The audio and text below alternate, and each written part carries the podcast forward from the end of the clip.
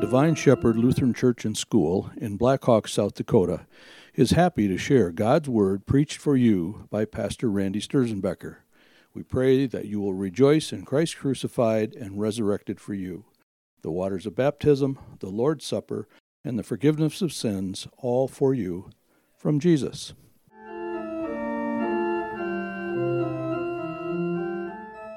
The Old Testament reading is from Isaiah chapter 60, 1 through 6. Arise, shine, for your light has come, and the glory of the Lord has risen upon you.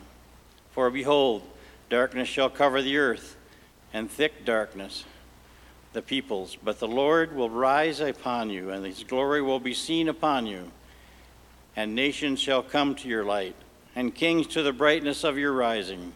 Lift up your eyes all around and see. They all gather together.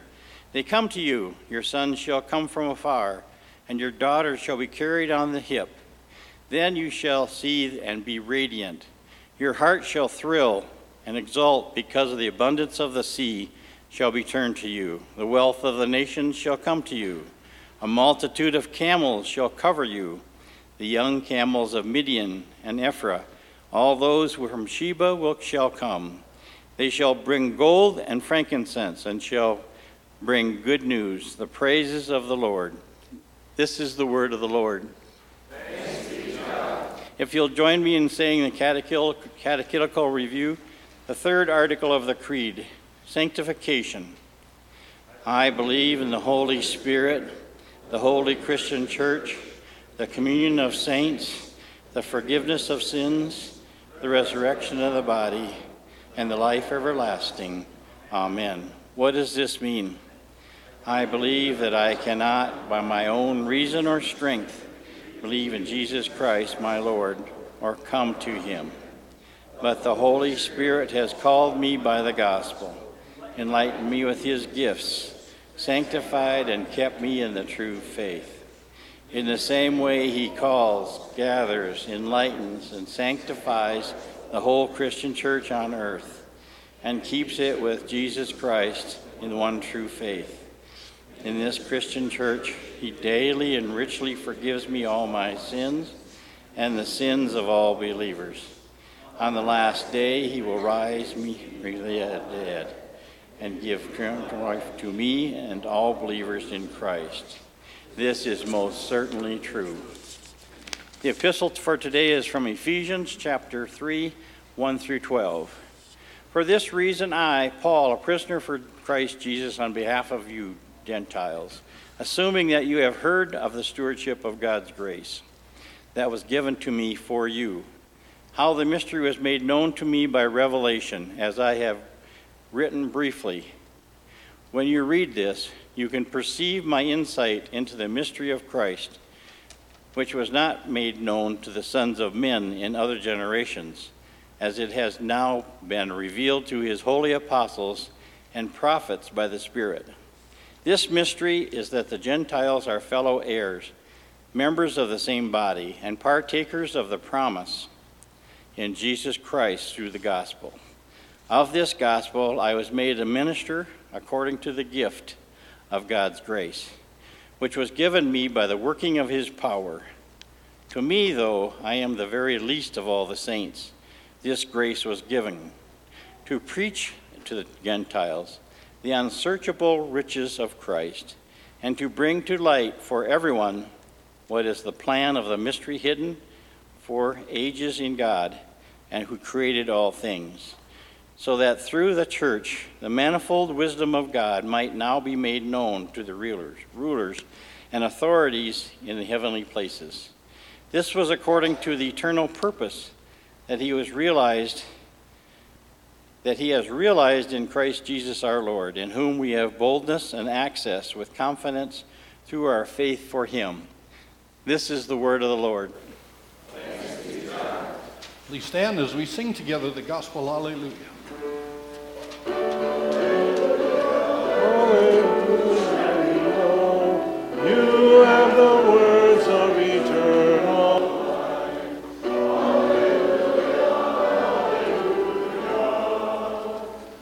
Holy Gospel for the Feast of Epiphany from St. Matthew, the second chapter.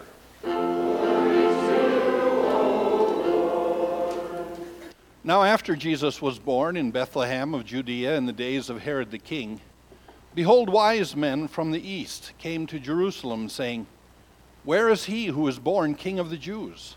For we saw his star when it rose, and have come to worship him. When Herod the king heard this, he was troubled, and all Jerusalem with him. And assembling all of the chief priests and scribes of the people, he inquired of them where the Christ was to be born they told him, in Bethlehem of Judea. For so it is written by the prophet. And you, O Bethlehem, in the land of Judea, are by no means least among the rulers of Judah. For from you shall come a ruler who will shepherd my people Israel. Then Herod summoned the wise men secretly and ascertained from them what time the star had appeared. And he sent them to Bethlehem, saying, Go and search diligently for the child, and when you have found him, bring me word too that I also may come and worship him. After listening to the king, they went on their way, and behold, the star that they had seen when it rose went before them until it came to rest over the place where the child was. When they saw the star, they rejoiced exceedingly with great joy. And going into the house, they saw the child with Mary, his mother, and they fell down and worshipped him. Then, opening their treasures, they offered him gifts gold and frankincense and myrrh. And being warned in a dream not to return to Herod, they departed to their own country by another way. This is the gospel of our Lord.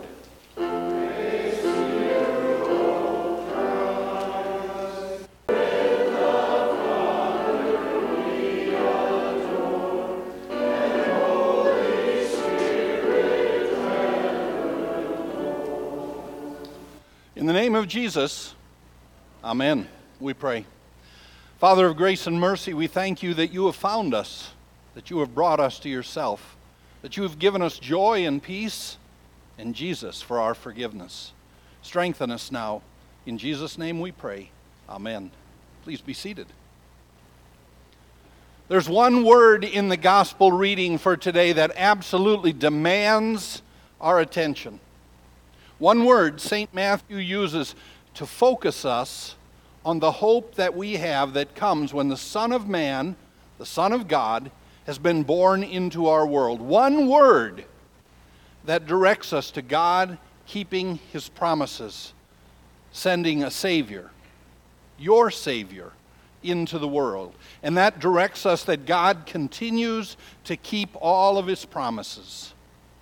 One word Behold! It's a word we read over so quickly, but it's a word that causes us to stop in our tracks. A word that causes us to say, Look, see what's going on here. There's something worth stopping and pondering about. One word with the pinpoint accuracy of the Epiphany star focuses us on the Gentile Magi. God is revealed to them through this star their Savior. Their Savior, their hope from sin and death and devil. In Greek, it's idou. In our text, it's behold. And it's directing us to pay attention to something so wonderful, so powerful, that it will, and it does, change your life. Our Epiphany Gospel has been called Christmas for the Gentiles. Behold, look here. Dear child of God, and see how God reveals salvation to all of us, especially all of us who are not of the bloodline of Abraham. The Epiphany Gospel shows us clearly that Jesus didn't just come to save kings and princes, He came to save nobleman and common man, Jew and Gentile alike. You see, the Magi, they weren't kings they weren't noblemen, they weren't wise in the Torah and seeking truth. They were servants of rulers who opposed God's people, Israel. They were trained in the magic arts, and you know what that means. They were watching and looking and believed and used supernatural powers. They were Gentiles, like us. They were sinners, just like us. dead in their sins and trespasses, needing hope, needing salvation, needing the truth and the promise that God loves us and has forgiven us. And they were loved and mercied by God when He revealed to them the star that led them out of their lostness and their deadness to their Savior. God did it in such an unexpected way. These group of men who studied the stars and knew the heavens saw a star that was not there before, a star that did not follow the natural order of stars in the heavens appeared to them. And after they'd traveled to the capital, to Jerusalem, to talk to King Herod, from heaven they were led to the exact spot where they would see their Savior. God revealed salvation to them, to the exact place where their salvation was. Now, we confess this morning in the Catechetical Review what Dr. Luther clearly writes in the third article of the Apostles' Creed. I believe that I cannot, by my own reason or strength, believe in Jesus Christ my Lord. How's that for a confession of faith? I believe that I cannot believe. And yet, God reveals salvation to us. I believe that I cannot believe, so that without God intervening in your world and in mine, we would have no hope of salvation. We would have no hope of being saved and forgiven. It's so easy for us, especially for the old Adam in us, to, like the Magi, look to the heavens, look to some supernatural sign or wonder, or the stars in the sky, so that we might develop our own God and our own gospel, and think somehow that in that we would be saved. It's so easy for us to look here on the earth, on the things we do, the good works that we do, and thinking that because I'm at least not as bad as some, or more pious than others, that God will reward me with eternal life. It's so easy to look here at the heart, my heart, my desires, my happiness, and then justify denying God's natural law because it just feels right. Instead of living as male and female created by God to marry and have children, we decide what's right. We decide what gender we are. We decide what's right for us, looking to our own desires for our own happiness. It's so easy for us here to look to the wisdom of the rulers and their congenial words to us, words of wisdom that seek complete autonomy and independence even from God. Apart from the gospel being revealed to us through faith, we would surely die by our own hand and by the idols that we've created and the idols that we worship. Apart from Jesus breaking into our world, into our own sin and death, revealing his mercy to us by God sending us a Savior, we'd be left with empty promises that might satisfy us for the day but certainly will not give us the hope of eternal life with Christ and being able to live in peace in this world. Dr. Luther writes, I believe that I cannot, by my own reason or strength, believe in Jesus Christ my Lord. But he doesn't stop there. Thank goodness. He goes on, driving us back to the Holy Spirit, driving us back to God, giving us real and true and physical gifts to give us Jesus. He drives us back to the Holy Spirit. God, our loving and merciful Father, has broken into our world of sin and death. Just like He broke into the world of the Magi, He has come to us and He has brought hope and promise to us. For the Gentiles, for the Magi, He used the star to bring them to the feet of the Son of God. And at His feet they bowed in reverence and they worshiped. And that's what you do when you come in front of your Savior and your King. You worship because you know your hope is there in the gift that God has given to us. They brought gifts for the king gold and frankincense and myrrh, but they were the ones that received the greatest gifts eternal hope, forgiveness of sins, the promise that the God of all the universe has made them holy and righteous and forgiven all their sins. God is always revealing hope and promise to us, to his people.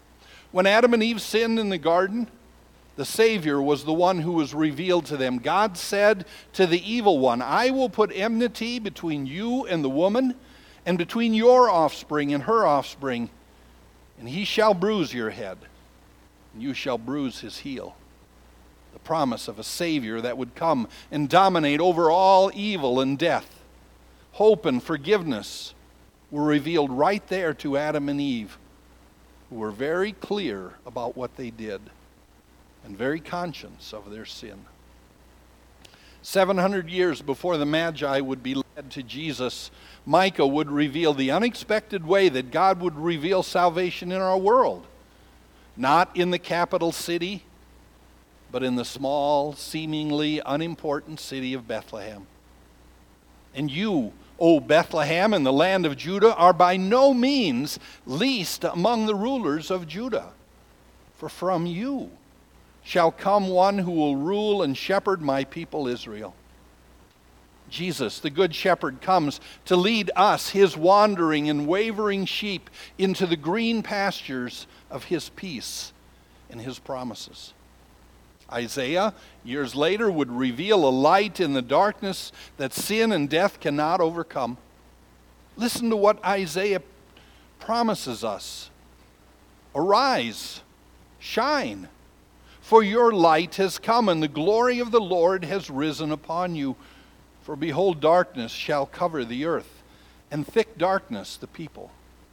But the Lord will arise upon you, and his glory will be seen upon you. We comment right now about the darkness of our days, about the evil in the world around us, about is the end coming? Well, folks, certainly it is. But remember what Isaiah promises Your light has come, and the light of life gives us that peace.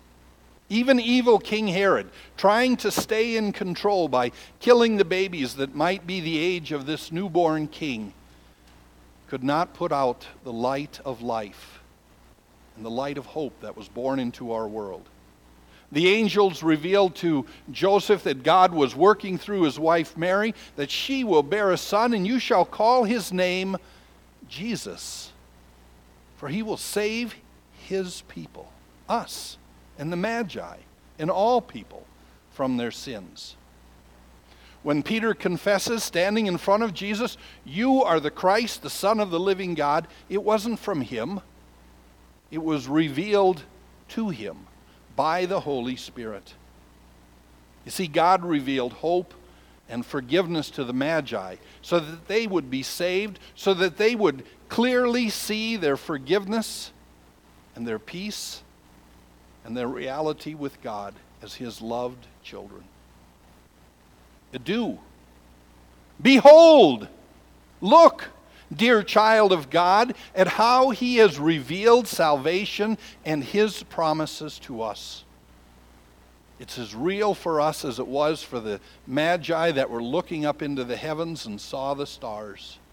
Right there in the baptismal font, using that physical water and the hand of the pastor and the mighty word of God, in the name of the Father and the Son and the Holy Spirit, saving faith found you in your lostness and brought you to the cross where you were connected to Jesus for the forgiveness of all of your sins.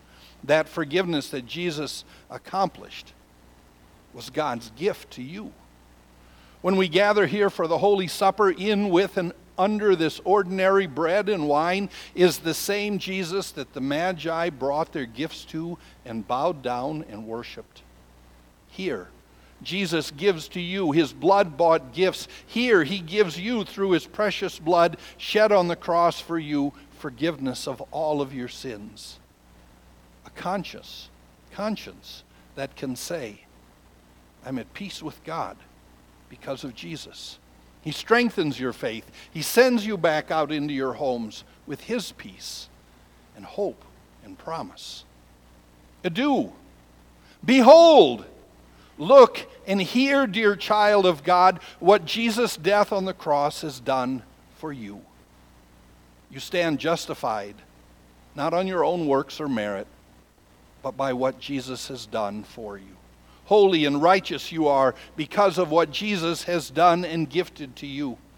When you hear the pastor absolve you of all of your sins, it's as though Jesus, risen from the dead, was standing in front of you, saying to you, It's forgiven.